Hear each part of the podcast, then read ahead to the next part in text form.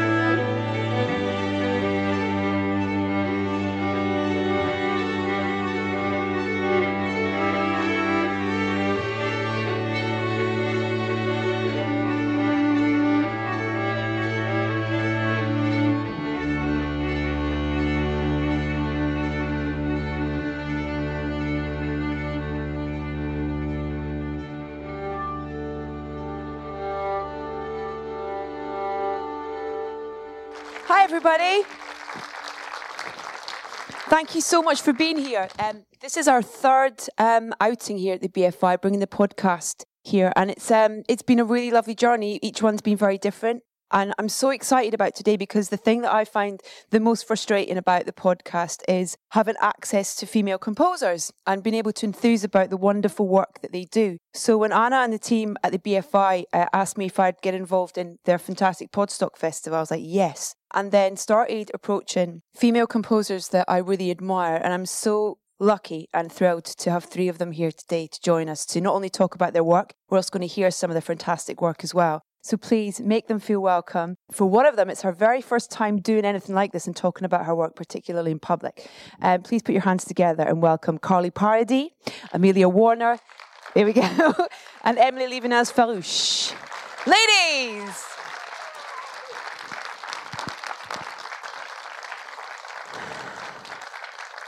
Oh yeah, grab a mic. Sorry, I didn't know if you had a favorite color, but you know, they straight for the green. They're on, so you don't need to touch anything. There we go. Just remember to talk into them. Thank you so much for being here, from coming from close by, from you know out in the country, all that kind of thing. Thank you so much, guys. Really appreciate it. We're going to hear some great excerpts from from your work um, throughout the the session, but I thought it'd be really nice to kind of start by speaking to you all individually about your journey here and how that journey into composing for film and TV started and and why it was something that you wanted to pursue as a career. Carly, do you want to start? Yeah, so I think everybody's journey is different, um, and there's no rule book on it. You kind of have to figure it out yourself. So for me, it was just starting playing piano at a really young age. So yeah, I just started writing little piano tunes at the age of nine and then uh, did the whole classical piano thing, but always loved the pop world as well. And I, I got my undergrad degree in music and multimedia because I liked the tech side of stuff. And then I joined an indie band locally in Canada. Sub- called? It was a long time ago. I don't want to talk about it. Come on, we've all been in bands with really bad names. Well, over drink, we'll talk. okay. Um, I'll tell you my two if you want, if it makes you feel better. Warp Factor and Groovers on Maneuvers. I mean, come on. It's like the Groover from Vancouver. Exactly. um, yeah, so so then um, and then I was a substitute teacher because I needed to make money to um, to fund you know recording and, and touring or whatever. I went to a lot of film and music conferences to meet people and learn. And then I always knew in my heart I wanted to do uh, instrumental in film and television. And for me, the first door opening was one message to Clint Mansell, who's my hero. And it literally, you know, it was that first kind of step towards taking that career path, which. I always wanted to do. Amelia, what about you?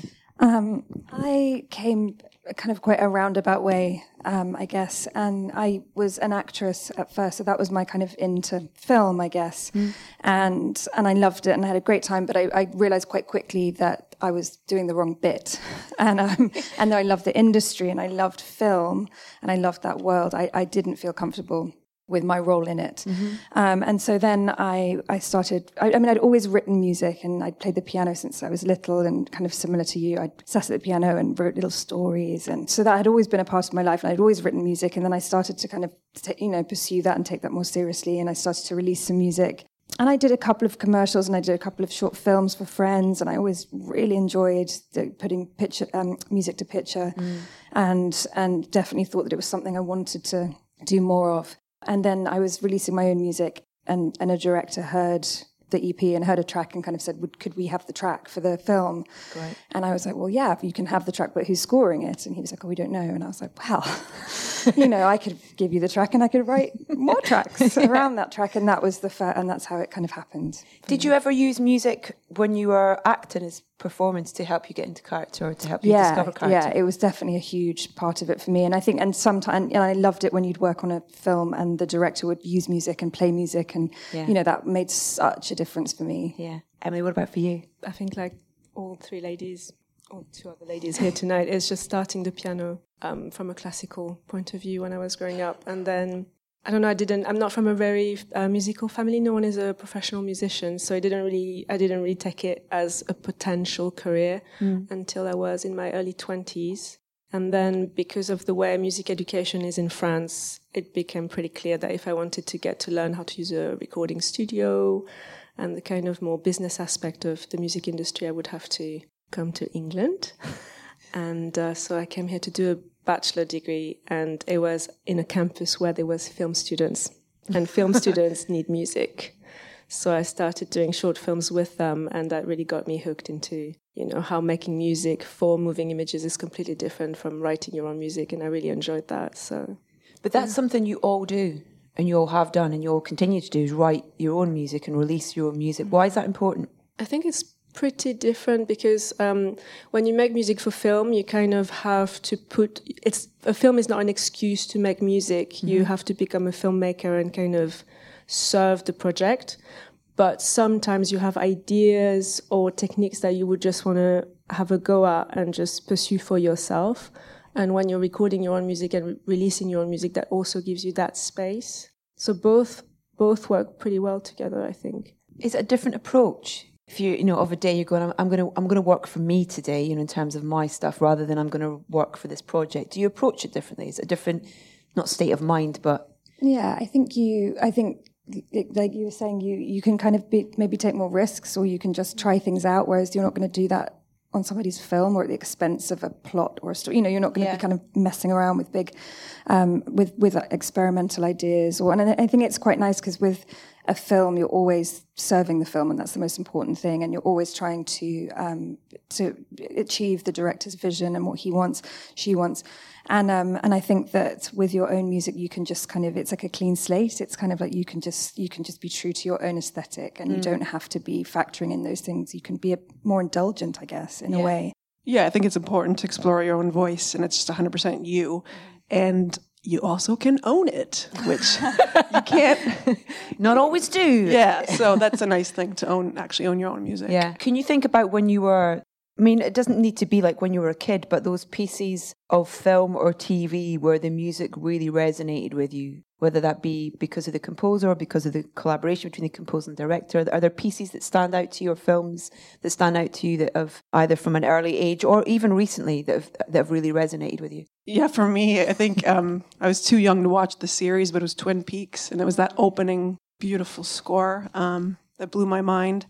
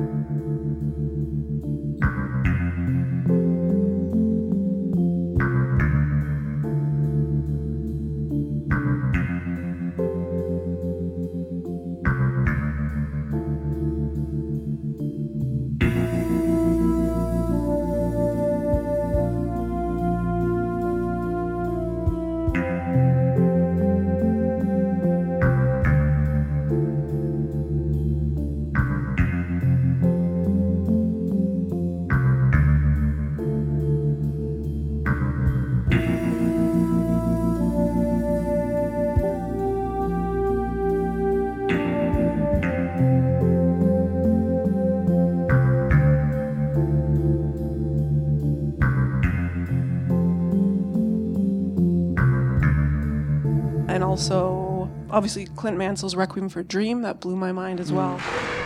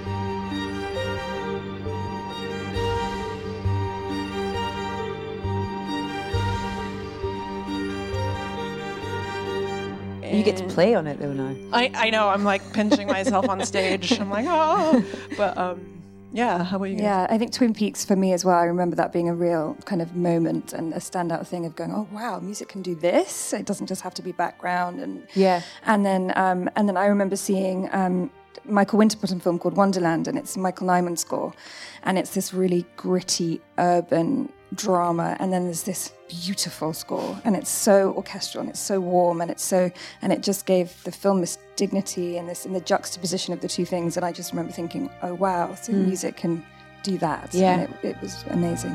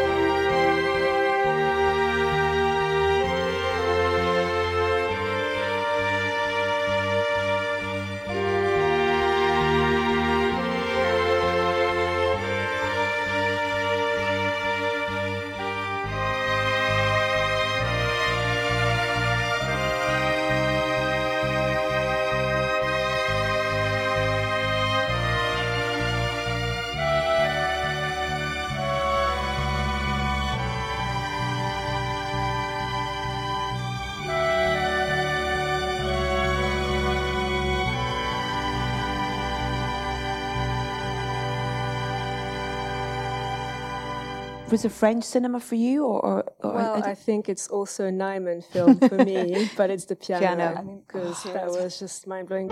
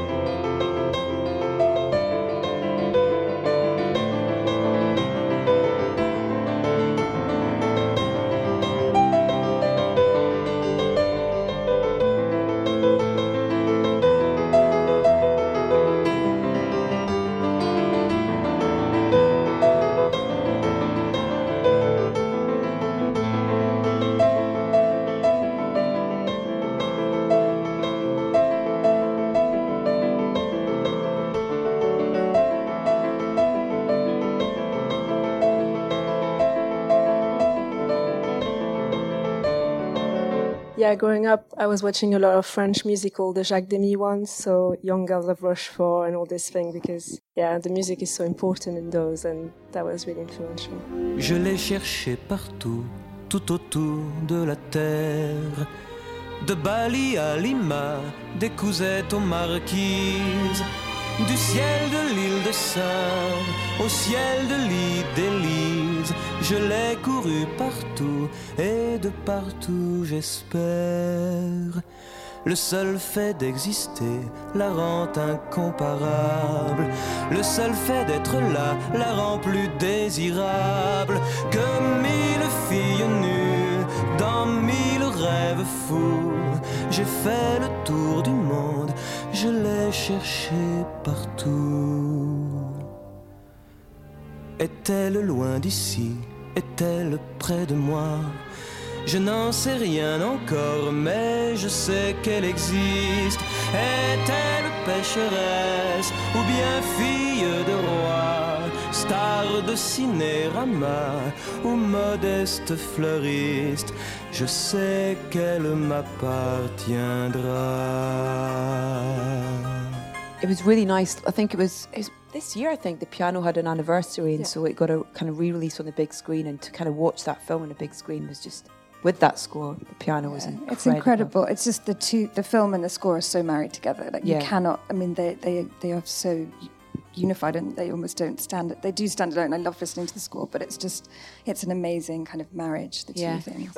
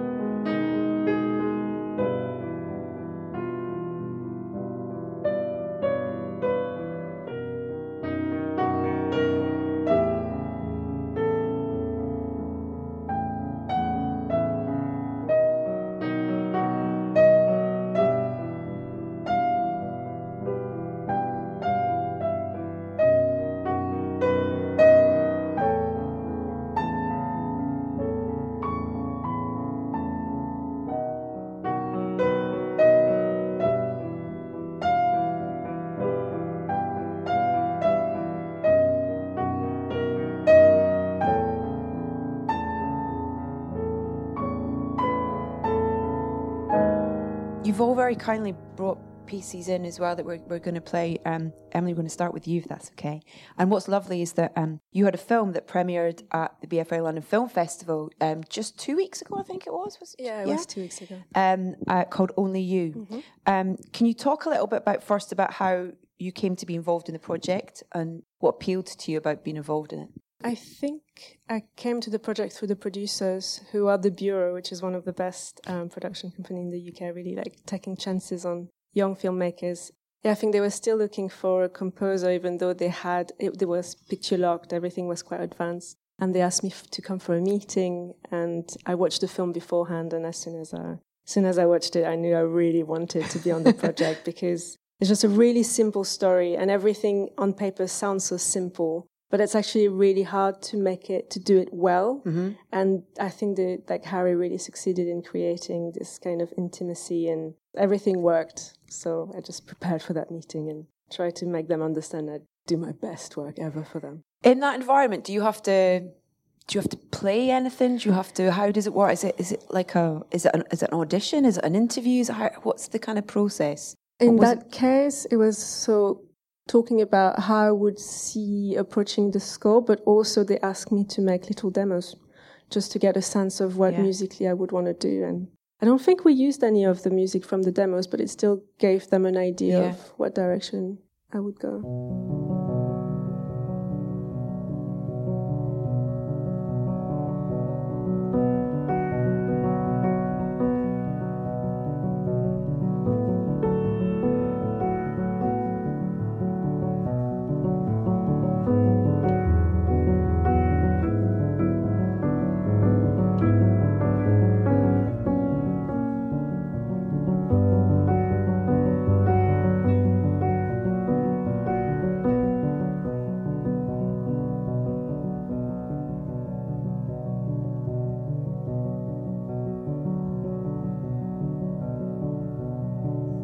Really want to see the film. Congratulations, beautiful. It's beautiful. It's really interesting because that's a really good example, I think, of where the music's part of the narrative. There's no, there's no, you know, there's no communication going on there verbally. There's, there's no script, and your music's doing so much in terms of where those characters are. And so, where did you start with with that specific piece? Well, that's the thing. It, what took the longest wasn't necessarily finding the melody, but finding the the tone and that was just um, through talking with the director. We're going to hear another piece, just audio now. Um, we'll play it first and then we'll come back and talk about it. This is another piece from Only You.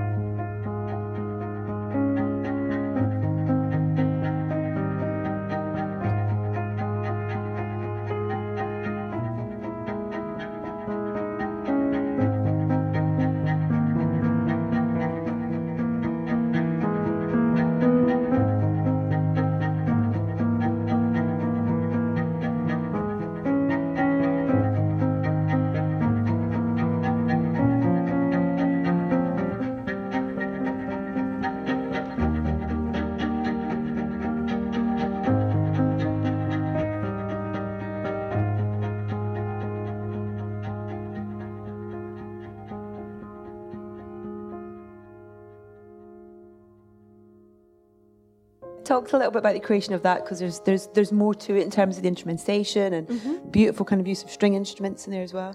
Um, I think pretty early on, talking with the team because the film is really intimate and it's shot in a really intimate manner.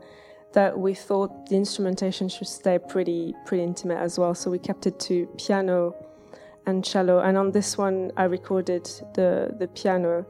So again, the, the tone was really important because it influenced as well the way I, I would play the piece. Mm-hmm.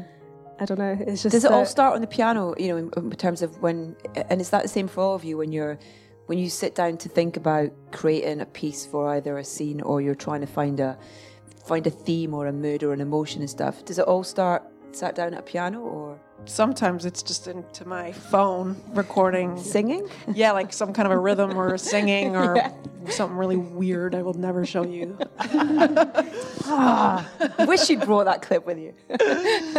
um, uh, but for me, mostly, uh, yeah, the piano is. I, I find that's the best way I can get yeah. out what I'm feeling or trying to connect with the script or the character or a scene or atmosphere or whatever. Yeah, I've got hundreds of voice notes on my phone, and they and usually when I'm out on a walk, like something will kind of appear in my head.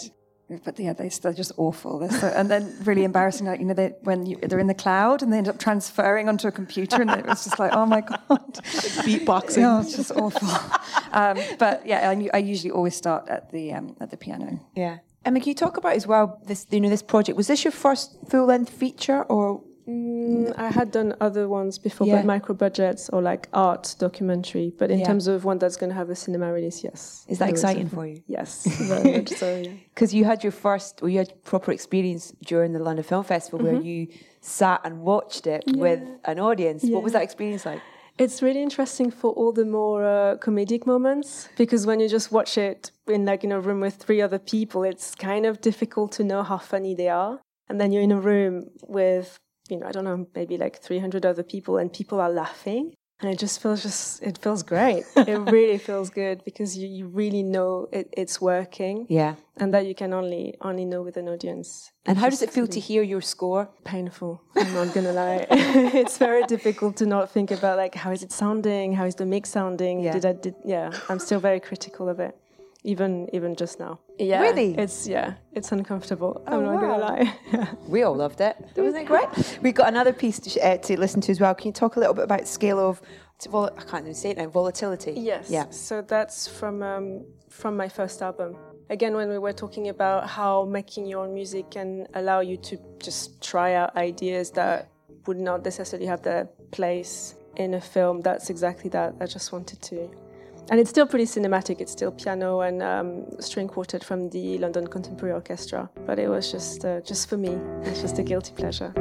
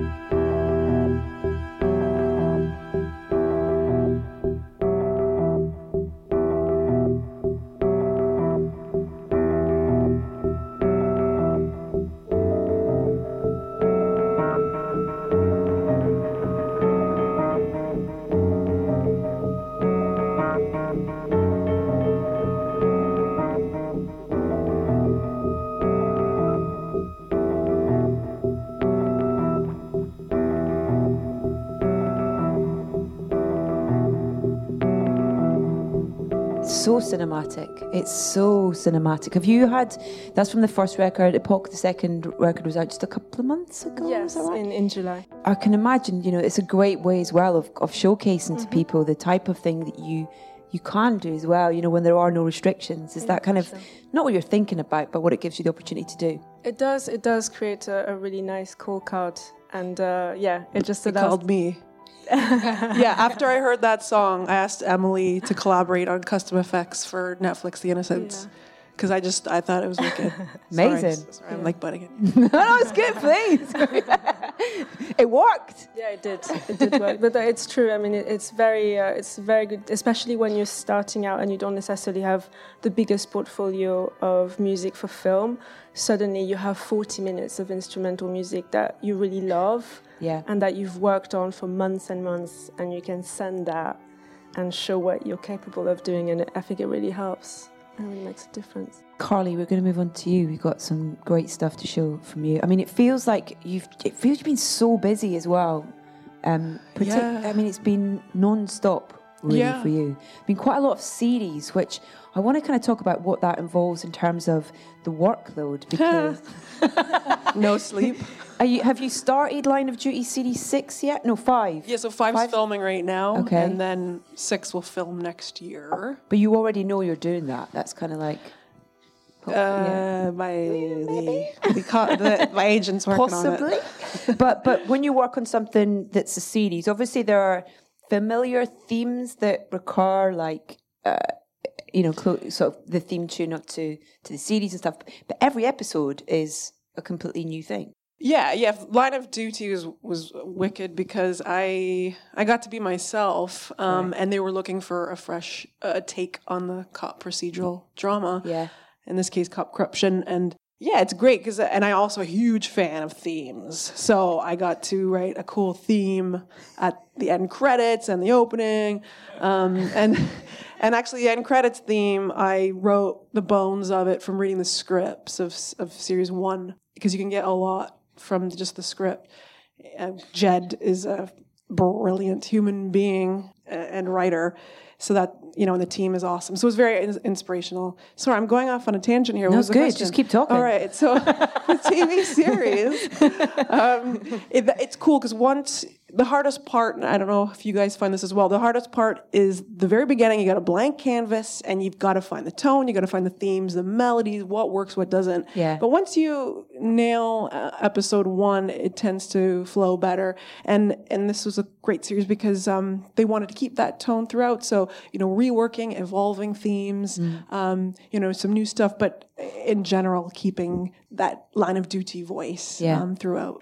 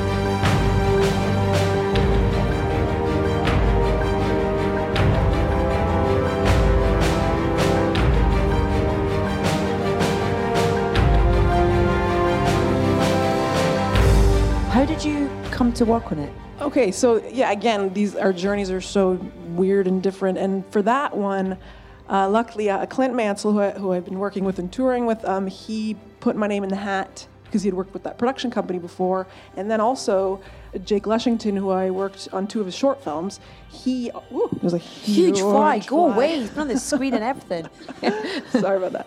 Um, so he, I worked on two short films with him, and he put my name in the hat, and he ended up working at the production company. So I got my foot in the door for the interview, and then they asked to do a demo, and I did a demo on some of the rough scenes, and it was what they were looking at. So it's a lot of being ready, luck, and timing, and yeah, and with that. You know, it, it the show took off. You know, and it's it's doing amazing. so good. And um, we're going to hear actually the um, I think it's the end title. So what we're going to hear from Yes, Line of yes, Duty the end here, credits, and, and then we'll we'll talk about it after this.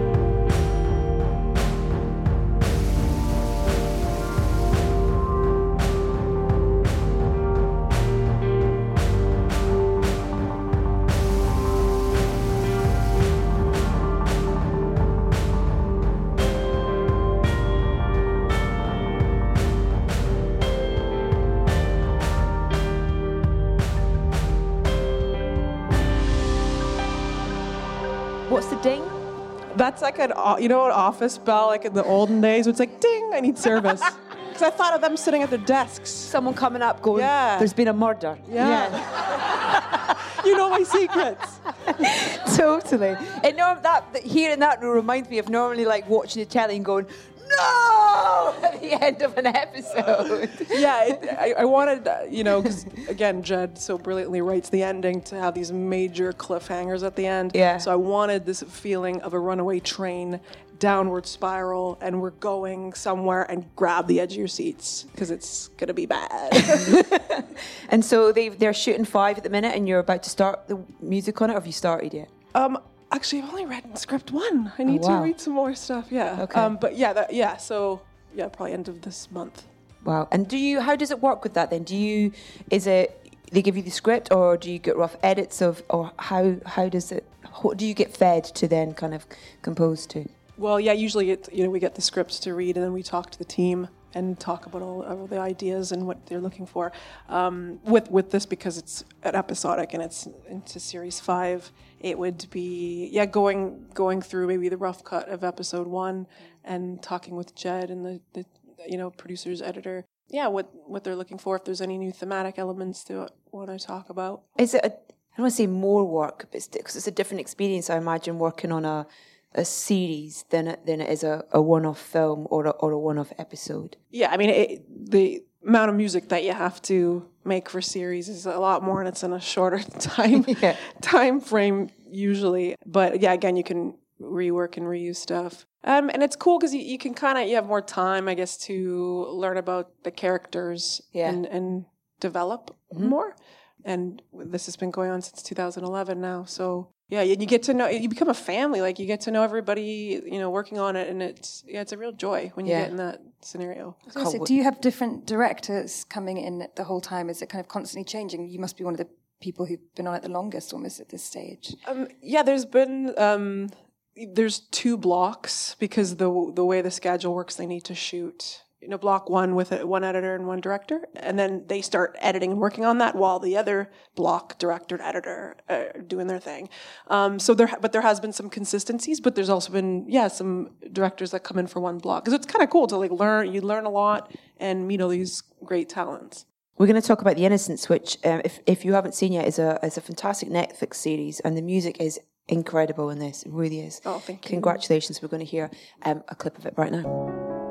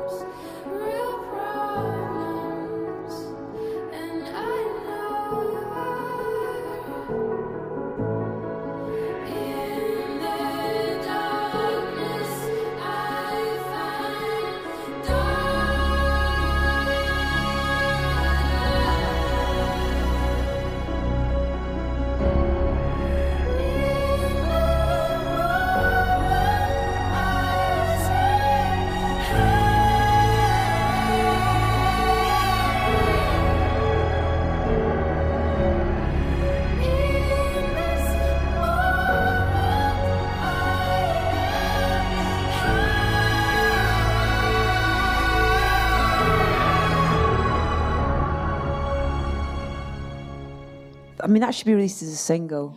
It's coming out on my next album, Is it? which I'm going to be recording this month. Uh, the other tracks, um, yeah. And with vocal, what did, did you talk about that kind of, you know, the, the, the idea of, of adding a vocal into it and how that kind of came about and why you wanted to go down that route? Um, actually, it's kind of a funny story um, because the end the end credits they were about 38 seconds long, and I and I, I wrote a couple ideas, and then the instrumental version of this ended up as as the the ending, and then and then episode two came, and the end credits were a minute long or a minute and something seconds, and I go, hold on, uh, I've already recorded and mixed the end. so it, it was actually it was a, it was an opportunity as well because.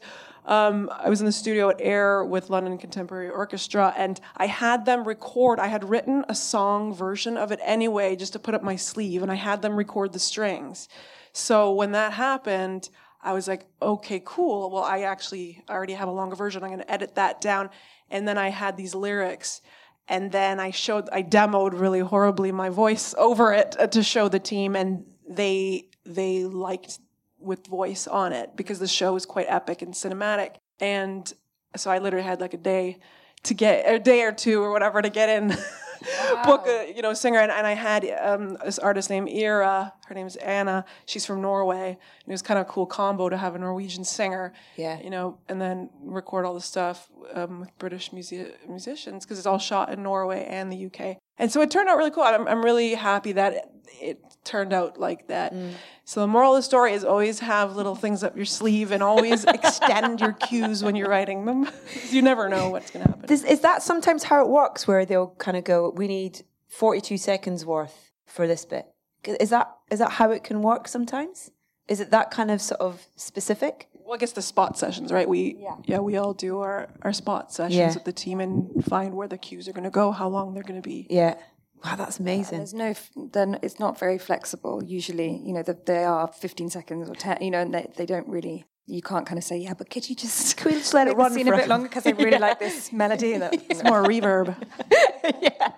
What about? I know you're a sci-fi fan, so kind of entering that world and and and you creating this score for that was that fun? And and do you think about that specifically with genre?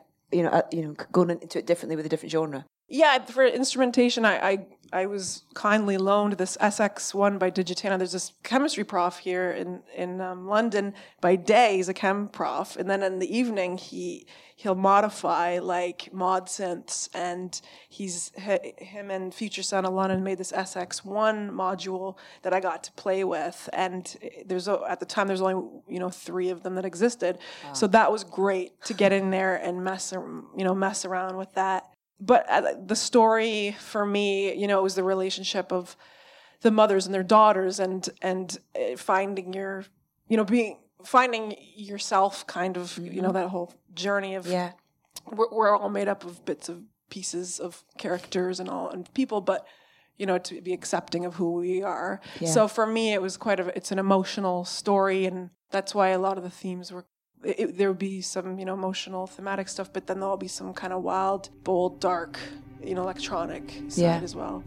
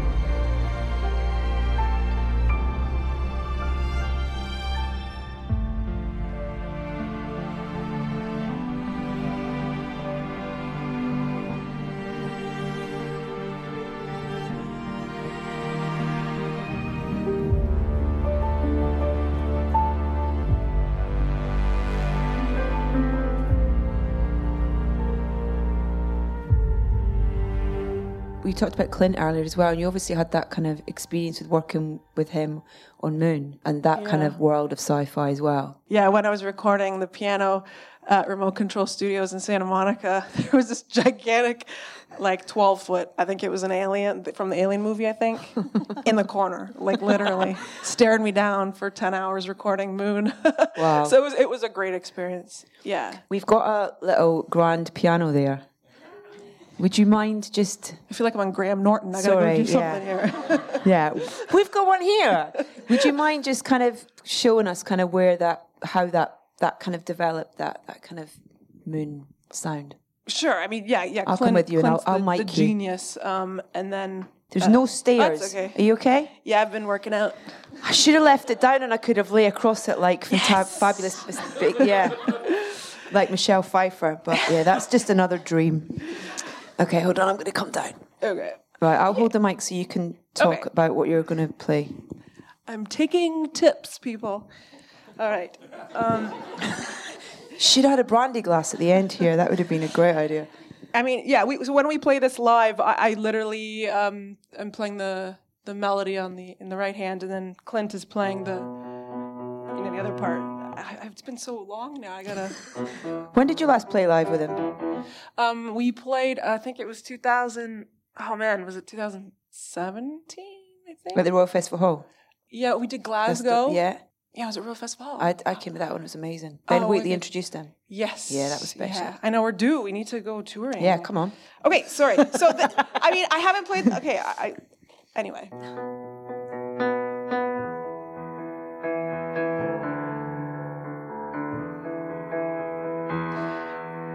Oh my lord! Literally, I don't play this with two hands. I feel like I haven't put you under 100 the under pressure here. Oh.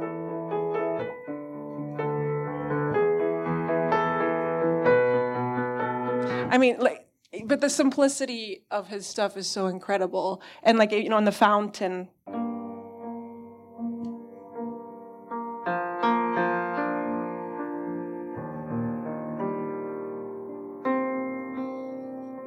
Mean? Like.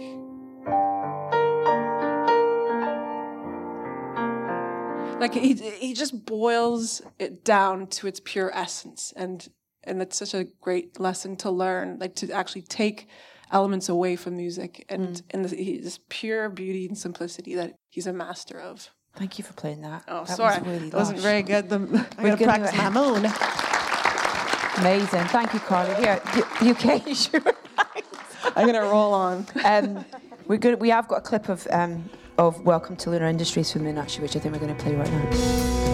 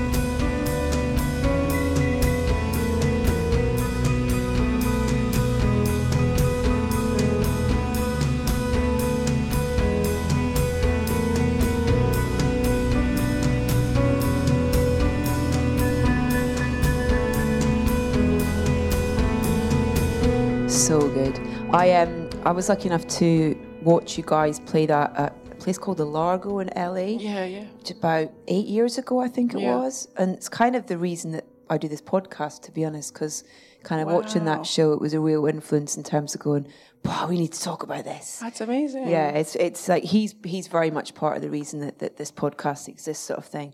And he's he's you know you were talking earlier about you wrote him a letter or you asked his advice or you asked for whatever it was that you asked and and getting that response and you say that's a really good piece of advice for people to kind of you know don't be scared to ask. yeah, I, I, I tell everybody the worst case scenario is a no or no re- reply, and no harm done there. You just never know because with that one MySpace message sent in like 2006 or whatever, um, that that opened up an entire new life for me, really, and that's kind of why I'm here too. Like it just, uh, yeah, he. I just told him what you know what I thought of his music and how it made me feel, and he actually replied, and then we were discussing stuff that we were working on at the moment.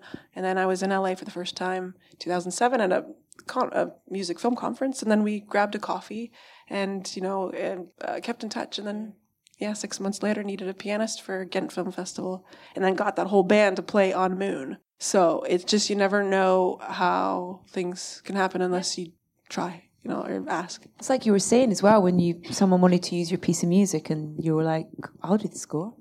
Yeah, I think you just Yeah. have to take those chances when they present themselves because exactly what's the worst they can say? Oh, we've already got someone. You go, okay, mm. well, you know, that's fine. Was that from Mum's List? Yes, it was. Yeah. What then did you did they then send you the script and and and sort of be specific about what they wanted or how did it work with Mum's List? Yeah, it was quite unusual with Mum's List because they, I, I got involved really, really early. So they just wrapped, I think, and they were just starting the edit.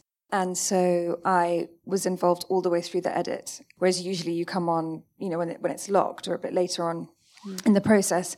Um, so it was amazing and it was incredible being part of it for, you know, for the whole, the whole way through. But at the same, but it was hard because you're having, you write something and then a week later that scene's gone or it's moved or Yeah. it's shorter or it's longer. So it, it ended up being a lot more work in a way. Yeah. Because I was just redoing everything. But it was amazing not having to deal with the temp score. Like I was so spoiled the first time because I just didn't know about temp score and I didn't have to worry about it. And I got to kind of create the sound of that film. Yeah. And they edited to that music, which was really amazing. Well, your music was almost the temp score, really, wasn't it? In terms of you know, Yeah. Yeah, exactly. amazing position to be in. Yeah. What uh, I mean, the story's so emotional. The book is so emotional. When you're kind of going into the emotion of the music and stuff, did you want to try and not hold back on it, but simplify it, or uh, what did you? What were you thinking about, or what were the conversations that you had about about the music emotionally with it? Yeah, I mean it's it's so, it's such an emotional story, and the subject matter is just it's it's so hard to not be moved. Yeah. And so initially, the director and I talked a lot about trying to, um, you know, to kind of hold back on that emotion and not be too bold. With, you know, just try and be really delicate. But then actually, as you know, as we went on and on, I just remember, you know, the director would be like, "I think we need more strings. I think we need more." Because I, initially, I said, "I don't think there should be any strings," or "I think we should really try and just keep it piano as much as possible." And and then it would get bigger and bigger, and I get, you know, because it, it it warranted it. I guess it was just it was so sad, Yeah. and um and you kind of needed the music to mirror that. We've got um, a lovely piece of Kate that we're going to play right now.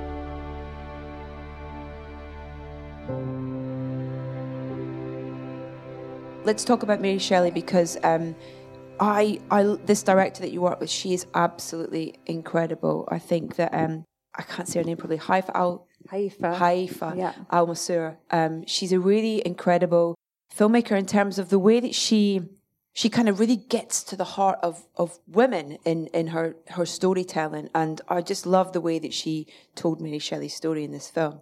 Where did you start with the music with this and with the addition of it being period? And look into that in terms of if that influenced the tone and the instrumentation or any of that. So Mary Shelley was really different to Mum's List, as in I came in really late, so it was completely locked. And actually, Haifa had kind of gone back to LA, so I didn't really get to spend that much time with her or talking to her. Um, and she, but you know, it, it was incredible because she was very clear, and she was kind of, uh, and and she'd listened to some of my music, and she she was ha- kind of happy with it. But then she was, she she really did let me kind of get on with it, um, which was amazing. And I think that the the fact that it was a period film, of course, was was um, you know a consideration, and it, de- it definitely influenced the sound that we ended up with. But the producers were also really, really keen that it not feel like a period score. Yeah.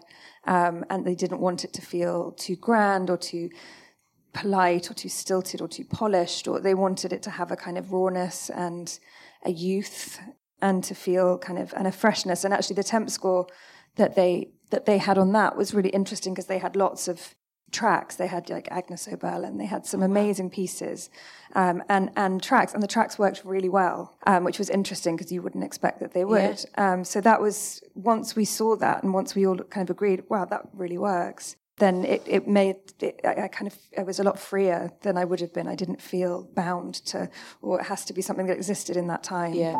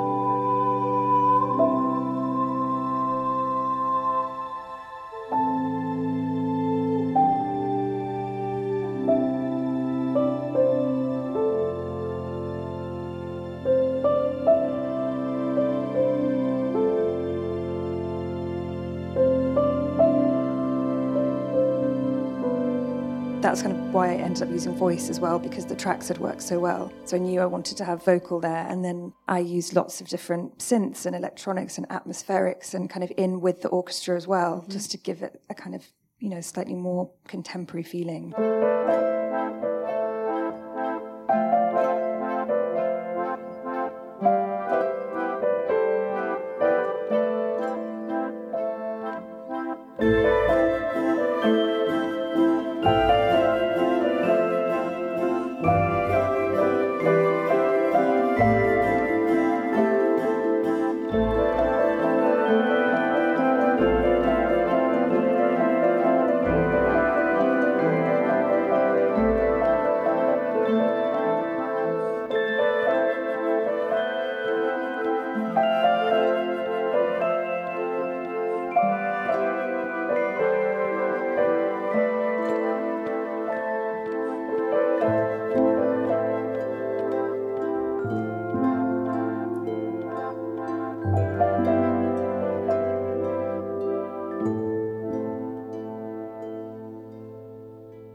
Are nice because normally, if when we speak to composers, their bugbear is that temp score. You know, it's kind of like just you know you yeah. kind of go. So yeah, we put this temp score. If you can kind of do something kind of similar to it, that would be great. It's kind of like. Mm. But that's, I guess, a good example of where temp score actually was a benefit or a, or a kind of a help in terms of you creating something very different and very unique, but it, but it being a really good kind of framework is to give you an idea. Yeah, I think it can be really helpful. I mean, it can also it can be a huge burden because you're never, you know, often, especially if someone's fallen in love with a piece and you just you're not going to be able to recreate that exact piece. Yeah.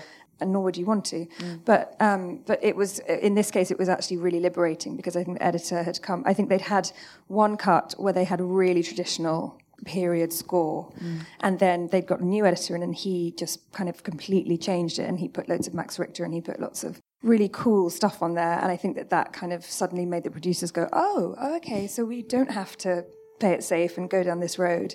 Um, so it was a really useful tool, actually.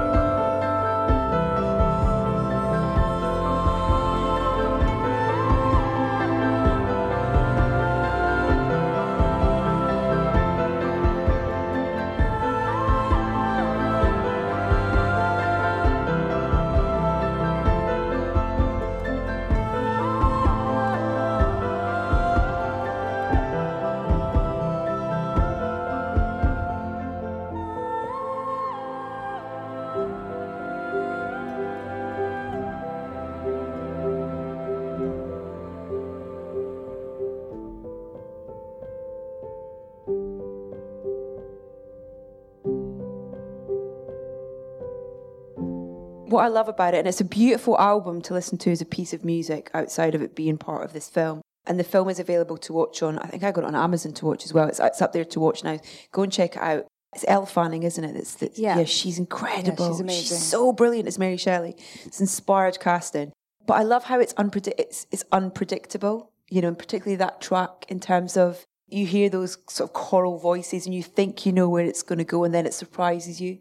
And that's really wonderful. And I guess that's part of, is that the nice kind of luxury to have where you can experiment? Yeah, it was it was really nice, and I think that that that that cue that we just heard actually was the one of the hardest ones to to get, and it was one of the last ones that we got right. You know that it took had lots and lots of incarnations uh, because it was kind of setting her up, and it's the first time you see her, and you see her, and she's in the graveyard, and she's writing, so you're kind of immediately in this like gothic world of Mary Shelley. But then it also wanted to be, but she's this 17 year old girl, and she's playing truant from home and she's you know it was kind of trying to set up that she was a bit of a rebel and just trying to distill her character in that first kind of time we see her How did you form those kind of the melodies of those choral voices? Was that an easy thing? Because there's there's moments where they marry and there's moments where they're kind of you know there's there's there's almost like confrontation almost. Yeah I, I knew i wanted to do almost something that would work in a round.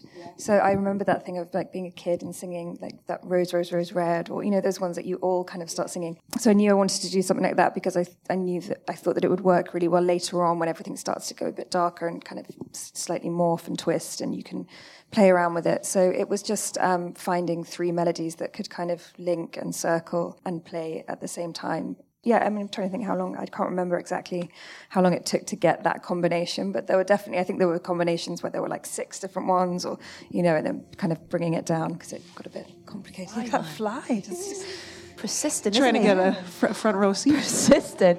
Um, we've got another clip we're going to play from Mary Shelley right now.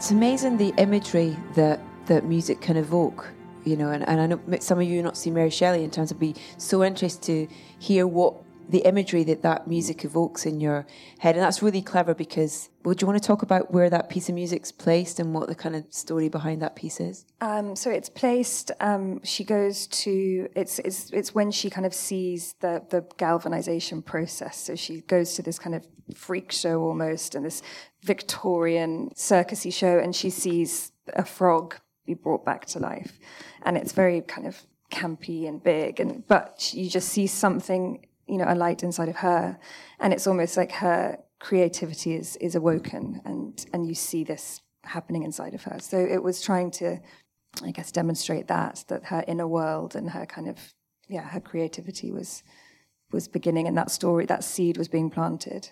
Thank you so much for being here today. We've run out of time. I want to. I was going to say ask you what's next, but I don't want to ask you that. I want to ask you what's next on your list that you want to do. Who wants to answer that first?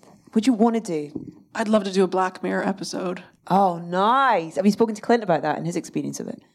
Um, no, but I loved what he did. Yeah. Amazing. Yeah. Yeah. There we go. Black Mirror. Amelia? Um, I don't. I wouldn't know specifically what, but Yeah. I just want to do something that you know that I get excited about, and that is something that I can really get my teeth into, and that has amazing story, amazing characters, and you know, and work with a brilliant director. So Yeah. I don't mind in what genre. I don't mind in what you know for TV or film, or but just just it's more about that kind of re- respond responding to something. Yeah, Emilie. Yeah, it's about the same. It's just the collaboration. That's the the most interesting part when you make film is just working with people that you know you respect and just the same. And the great thing is with the three of you is that, you know, in between those moments where you aren't working on a, a specific project, you're releasing your own music, which is brilliant. So please keep doing that as well. Thank you guys for being here today. Please can you give a huge round of applause to Emilie, Amelia and Carly. Thank you guys. Thank you so much for having us. It's amazing. Thank you so much for being here. We really appreciate it. Have a great weekend, everybody. Thanks so much. So there you have it, composers Amelia Warner, Carly Paradis and Emilie Levienaise-Farrouch, recorded live at the BFI. My huge thanks to all three for taking the time to talk to us. Their work is widely available via the usual channels, and I highly recommend checking it out. Be that their score for TV and film, or indeed their own solo material, all utterly wonderful. Don't forget to head to earthhackney.co.uk if you fancy seeing some of it performed live by the London Contemporary Orchestra too. Now, we'll put a Spotify playlist up for this show via edithbowman.com, which is also the place to catch up with all of our previous episodes, including the three conversations I've had with Clint Mansell about various projects. Follow us on Facebook, Instagram, and Twitter. We are at Soundtracking UK, and if you do, you'll be in with a shout of winning a huge amount of film related swag too. Next up, then, is the return to soundtracking of an Academy Award winning director who's already taken us into the worlds of Amy Winehouse and Ayrton Senna, and now unveils his documentary about the one and only Diego Maradona. Asif Kapadia is next week's guest. I very much look forward to the pleasure of your company then.